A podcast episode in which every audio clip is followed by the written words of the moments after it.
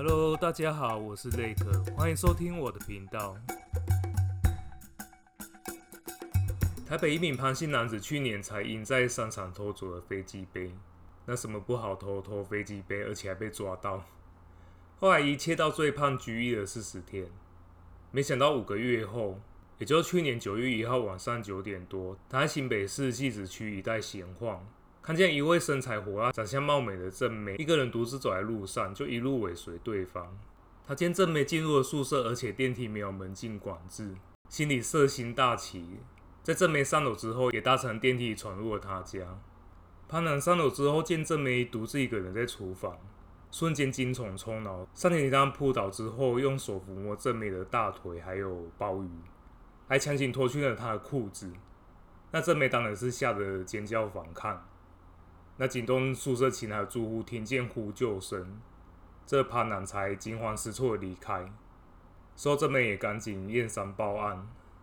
那这位潘姓男子不小心把沾有他体液的跳蛋遗留在了现场，成为了铁证。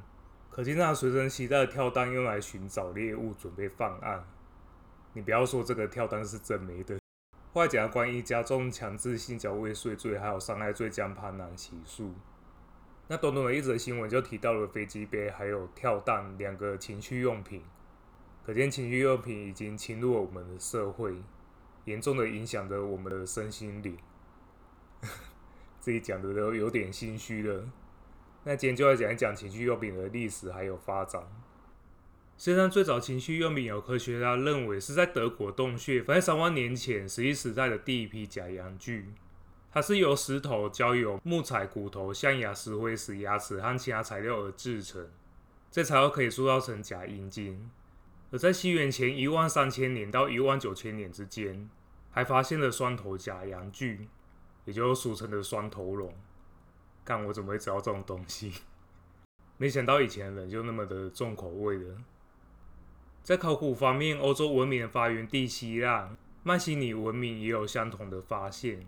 在出土的花瓶上会有一个女子手拿2个人工阴茎，一只含在嘴巴，另外一只在按摩着鲍鱼。以前的人真的玩很大。那在古埃及的金字塔墙上也有出现人工仿制阴茎的图案。中国方面，情趣用品最早出现在夏朝，在夏朝的时候开始有了宫女，那情趣用品是宫女发明的，因为无法得到性爱的满足。加上常年的寂寞，所以他们开始的 DIY， 一开始用手，逐渐改为用器具。那个时候还没有小黄瓜，所以他们就使用打磨光滑的原木。在中国方面，这个认为是最早的情趣用品。大家有没有发现，不管是中西方，最早情趣用品都是来服务女性朋友，也就是说，女性的饥渴促成现在情趣用品蓬勃发展。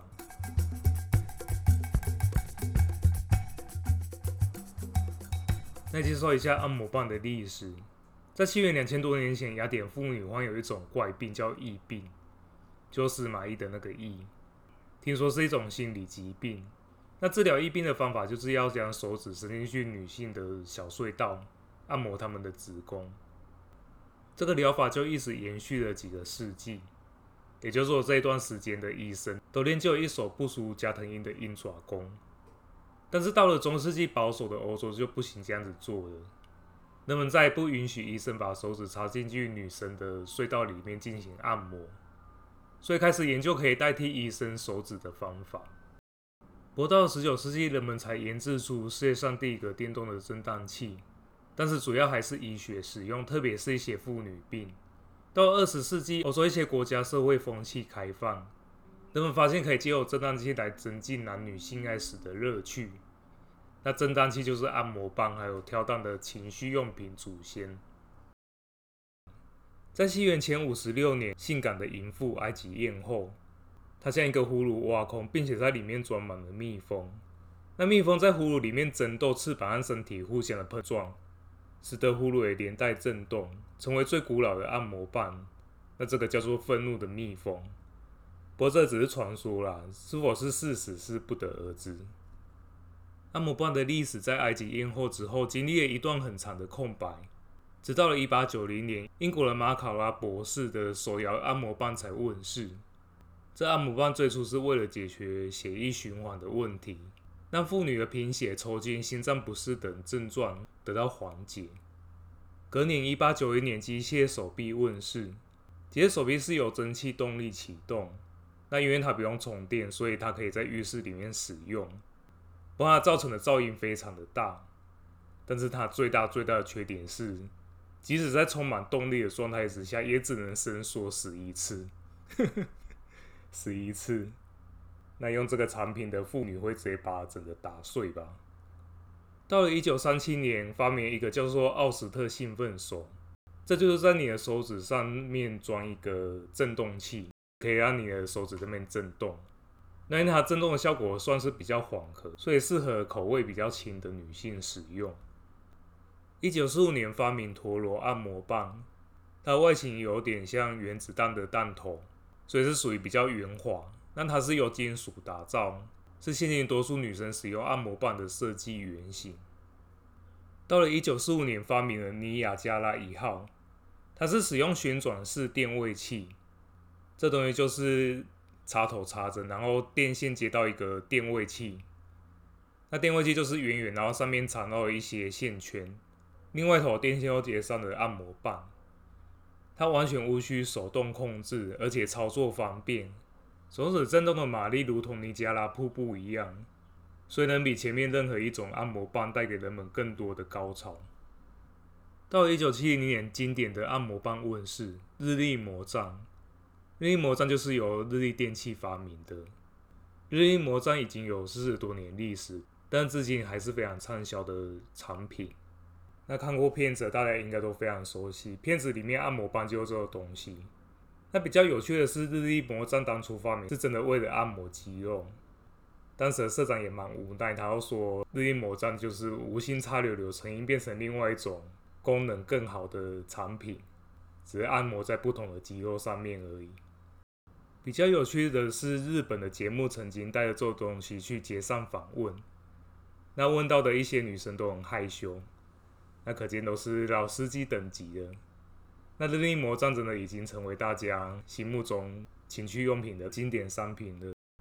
做一个按摩棒就是2011年发明的小公鸡闹钟，说实在这东西我也是第一次看到。那它就是像按摩棒上面连接一个闹钟，那女生在睡觉的时候塞进她的小隧道，那闹钟时间到的时候它就会震动，女生就会在快感之中醒来。那这个发明也是蛮奇葩的。至于跳蛋就和按摩棒一样的发展，都是因为了震动而产生的产品。不过在明清著作之中就有提到，大约在明朝万历年间，从缅甸上传来一个叫做冕铃的东西，那民间俗称冕之铃，外观是小铜状或者是更小如蚕豆状，它原理是内部是空心，可以装有水银或其他可以滚动的物品来震动，这就是民间流传比较早跳蛋的原型。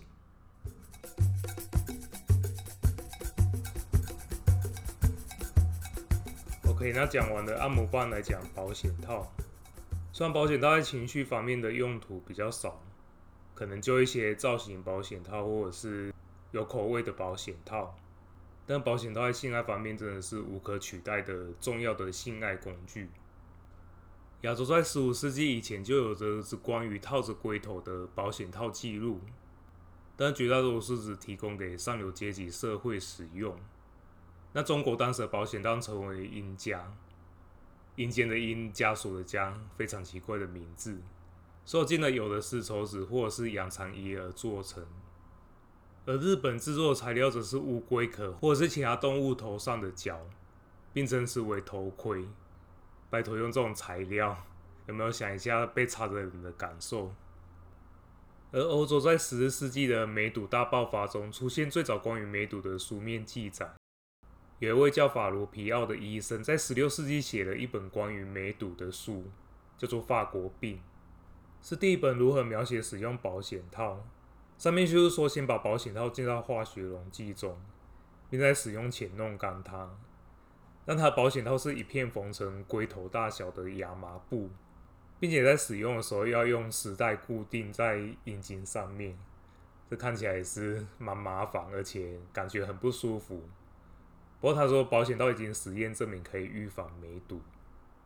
到了18世纪，保险套市场依旧迅速的发展，当时已经有不同的品质还有尺寸可以选择，但制作的材料依然是加入化学药剂的亚麻布或者是动物的器官，但基本上只有中上阶层才普遍的使用，因为低下阶层的普遍缺乏避孕的知识，而且负担不起保险套的费用。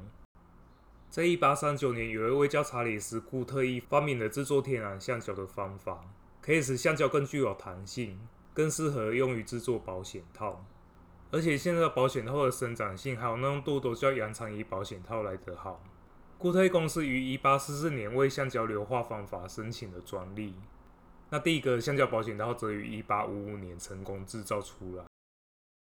工人会先将橡胶裁切成不同的尺寸，然后将其套在阴茎状的模子上，之后再把橡胶浸在化学溶剂内进一步的加工。而我们现在使用的乳胶保险套是1920年被制造出来。乳胶保险套的出现使得生产保险套所需的劳动力减少，因为不需要像橡胶保险套需要研磨或者是修剪，之后过程也不需要用到汽油或者是苯，所以保险套工厂的火灾风险也得以减少，且价格更便宜。与橡胶保险套相比，乳胶保险套更不容易破裂，而且更薄，保存期限也延长到了5年。之前的橡胶保险套保存期限只有3个月，真是差很多。现在的保险套没有最薄，只有更薄。我们现在有那么好的保险套可以使用，真的是多亏前人的经验还有努力。那看一看上古时代所使用的材质，我们现在可以用这种，真的是蛮幸福的。接下来讲飞机杯，其实飞机杯历史是非常的久远，而且它的名称也随着时代的改变。最早源自于日本江户时代的上佑法师，他就发明了飞机杯的雏形叫无妻形，就是我的老婆的形状。根据1686年出版的《好色迅猛图会》里面介绍，上佑法师是一名旷世淫僧，拥有许多少年情人。真的很奇怪，宗教都很喜欢找一些小鲜肉，但因为上佑法师天赋异禀，尺寸特别的大，所以他的许多少年情人都被干得不要不要的。于是上佑法师就发明了无妻形，让他的情人夹在双腿间使用。那他就不用干这些小鲜肉了，就直接插这个无妻形。那这就是现在飞机杯的雏形。不过那时候飞机杯的制作技术还非常的粗糙，填充物为羽绒或者是一些舶来品。那润滑剂则是纳豆或者是山药，现在讲都觉得蛮奇葩的。时间到了二战期间，法国巴黎的性工作者随处可见，为许多军人提供性服务。那时候巴黎已经被德军所占领，大量的纳粹军患上了梅毒，被迫退下了战线。那当时德军为了防止士兵感染性病，开始着手研发军用的自慰器。军用自慰器有一个类似于防毒面具的外壳，甚至外面还涂满了德军的绿色。那杯面内部的填充物则呈现肉色。那军用飞机杯的体积小巧，方便隐秘，所以这种军用飞机杯很受德国军人的欢迎。那一般百姓的话，经常只用质感与阴道相似的食材作为原始的飞机杯，所以这个时期可以称为飞机杯的真实原材阶段。比如说魔芋就所谓的菊络，或者是摘掉内脏的鱿鱼，以及除去牙齿的活鱼，都是当时人们使用的原始飞机杯。1930年到1960年，石化工业大幅革新，到1950年的时候，软树脂开始使用以及普及。许多成人用品也从原先使用的天然橡胶品转为使用软树脂材质，那也慢慢演变成现在五花八门的飞机杯。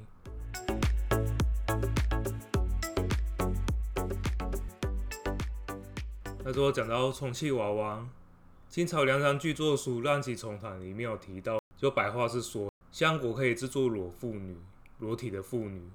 让它的肌肤、骨骸、耳目、还有唇齿以及鲍鱼都五脏俱全。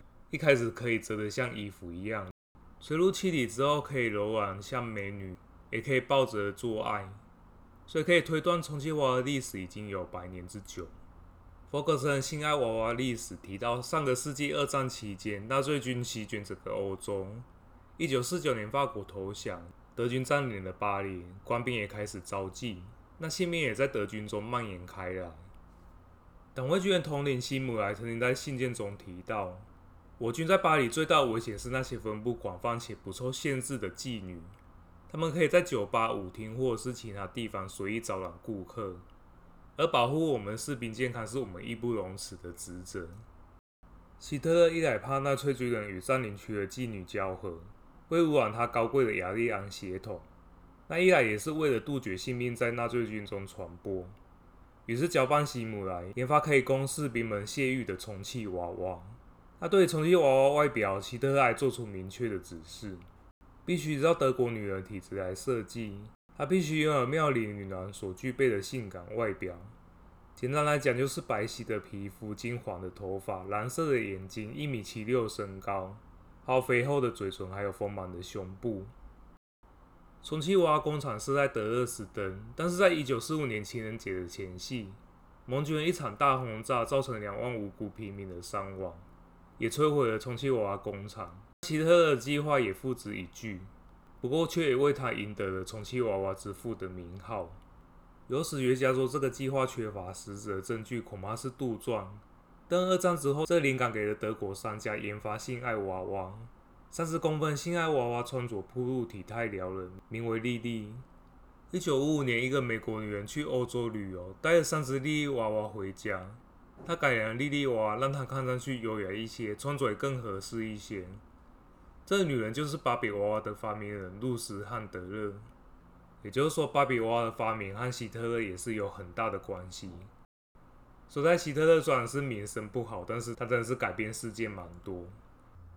那近几年来比较流行的是所谓的矽胶娃娃，矽胶娃娃十分的精美，等于是说完全拟真人化，那包括皮肤的质感也是接近真人的皮肤，当然它的价格也是十分的昂贵，动辄一尊就至少数十万台币。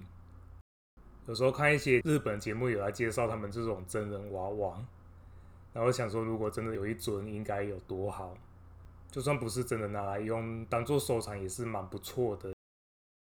在收集情趣用品的资料之后，才发现情趣用品真的是人类的欲望写照，当中也有很多是我原本不知道的，也是增加了我蛮多的见闻。OK， 那今天到此为止，我们下次见了，拜拜。